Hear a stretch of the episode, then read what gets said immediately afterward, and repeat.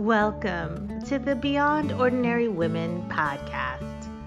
Every two weeks, we post podcast versions of one of our free training videos, or you can access our videos now at beyondordinarywomen.org. Enjoy the podcast. Welcome to Beyond Ordinary Women, to the, uh, all the viewers and listeners out here. Uh, we are on session two of a series called Finding the Right Speaker for Your Group.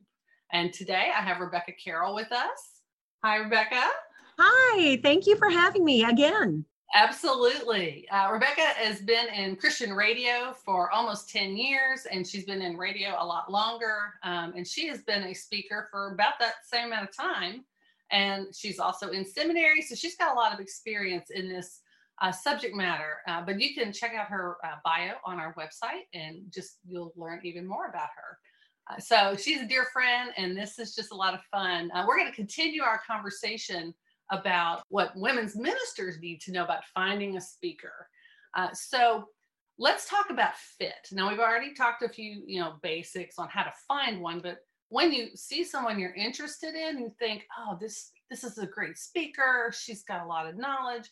How do you know like what are some things to look for as far as do they fit what i need what my ladies need? Right. So this this is something that i learned uh, a little bit the hard way because i did this for about a year without really knowing what i was doing when i ran a mom's ministry.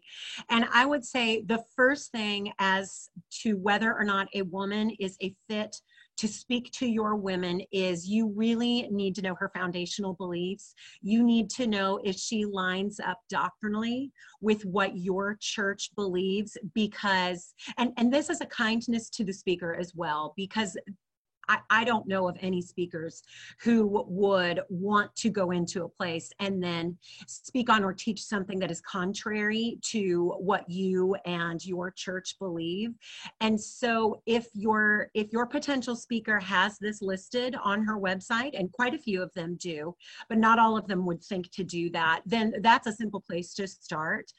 But I would say this is absolutely worth a conversation if you two are of different denominations. And I don't think that needs to be a hindrance at all. I've spoken at just about, I, I, I can't, I, I mean, there's only a handful of denominations that I haven't, um, where I haven't spoken to those groups. But that's the biggest thing that you're going to want to know. And then I would say the second thing after that is know your women and know where they are right now and and what their needs are and make sure that the personality type is a fit for for what you're looking for. In the last session we talked about having a clear objective for what you want to accomplish. And there may be some speakers that are just phenomenal in this area, but for what you're looking for, it may not be the best fit. I know that uh, probably nine times out of 10, when I am asked to speak, I usually have um, a, a 30 to 45 minute conversation with the women's ministry leader beforehand. And that's just a time where we're figuring out if we are a fit for each other and uh, if I can meet their needs. And so um, conversation is pretty pretty necessary. Okay, that's a great idea. Um, so the personal connection, talking directly with them. Um, were there any like specific questions that they asked you? Yeah, they they asked me uh, about what I believe. Uh, some of them have asked if I have a ministry philosophy, and usually it's just a getting to know you. And the the women's minister has usually been pretty clear. This is what we are looking for. You know, this is our theme. This is what our expectations are. This is what we've had in the past. This went well in the past. This didn't go well in the past. And the speaker will also be most likely assessing whether or not they can meet your needs at that point. Okay, so as the leader, whoever's doing the search, come with that kind of information ready. Uh, what went well, what didn't go well, what, right. what you're really looking for, and not right. be afraid that, hey, this might or might not work. Um, right. Oh, this, absolutely. Mm-hmm. Right. Even if this is a, a highly known person or super popular and you've been dying to get her there, be ready for maybe not. Well, I'm glad you brought that up because when you are working with someone who has a, a really big platform and is known on the national or the international level, I, I, think your chances probably go down a little bit that they will be able to work with you specifically on topics and themes. Not across the board that that is not a generalization but you will want to make sure you know because they may need to write new content for that and and their schedule just might not allow it. Um, a lot of times when these speakers are speaking you know four six times a month they only have a set amount of messages that they can work with. And so if that's not a fit for your event you need to know that up front okay all right, talk to me about red flags. Uh, if you're a leader and you know you you think you might have somebody, what are red flags that you need to be aware of to make you back off? Okay, so for the last five years, we um, at KCBI have been putting on a, a, major women's conference, the Heart Strong Faith Women's Bible Conference, and we've had lesser known names and we've had some of the biggest known names. And I will say the number one red flag that you you want to look for is accessibility and communication. So if you never have a chance to talk to the speaker before the event just be prepared that everything that you are looking for may not have been communicated to them and that does not necessarily mean that it's going to derail your event, but just I'm, I'm all about managing expectations. So the speaker's accessibility is going to play a high role in whether or not they are able to give you exactly what you as the women's ministry director are looking for I, you know that's that's probably the the biggest red flag I can I can think of right now because if the lines of communication are open then there really shouldn't be hopefully barring something unexpected there shouldn't be a whole lot of wrinkles.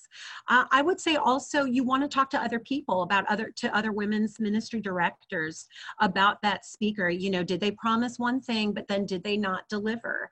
One of the the biggest complaints that I have heard as a speaker is that they hired a speaker, but then they never saw her except when she was speaking. So maybe, you know, maybe this is an event where you really want your women to gel with each other and you don't really need the speaker mingling with your your women. Well that's great. But if this is an event where you are hoping for a lot of interaction the speaker is going to be accessible to your women these are just things you want to know up front okay. Contracts uh, speaking okay. of expectations, are there like general contracts out there? How might a women's minister find one or create one? And are there any, re- well, what are the crucial elements to it?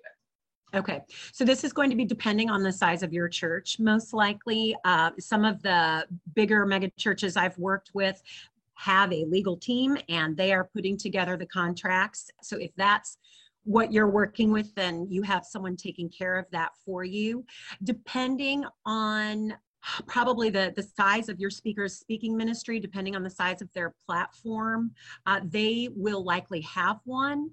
I have worked with one and without one, and I'm I'm one of those speakers where that that's not because I don't have a lot of published work and a lot of published media out there that I need to protect or that a publisher has rights to, that's something that's not something I I ever need to worry about but if you are bringing in someone who does have a lot of video content out there, who does have published Bible studies and does have copyright on their material, then there are going to be a few more hoops to jump through. That doesn't mean um, it's going to be difficult. It just means there are going to be some layers. You may not be able to distribute the media. If you are recording the conference or the retreat, they, they probably will not allow you to have the rights to it. Those are things that are going to be in a contract. The primary concern of the contract, I would think, think is that you are uh, securing that speaker's time and that because they are holding that time for you they they may ask you to pay a certain percentage of the speaker's fee up front and then if you cancel the event they will hold on to that. If they have to cancel the event they will they will give that back to you. Okay very good. Yeah there's a lot of layers to these things and there are. Yeah. Okay. We're going to transition into the next portion of this series. It's going to come at the same topic, but from the opposite perspective, from the perspective of the speaker. So thank you for your time. And uh, again, you can find these videos uh, this whole series on the beyondordinarywomen.org website. So we will say goodbye. Thank you, Rebecca. Thank you, Kelly. Thanks for listening to the Beyond Ordinary Women podcast.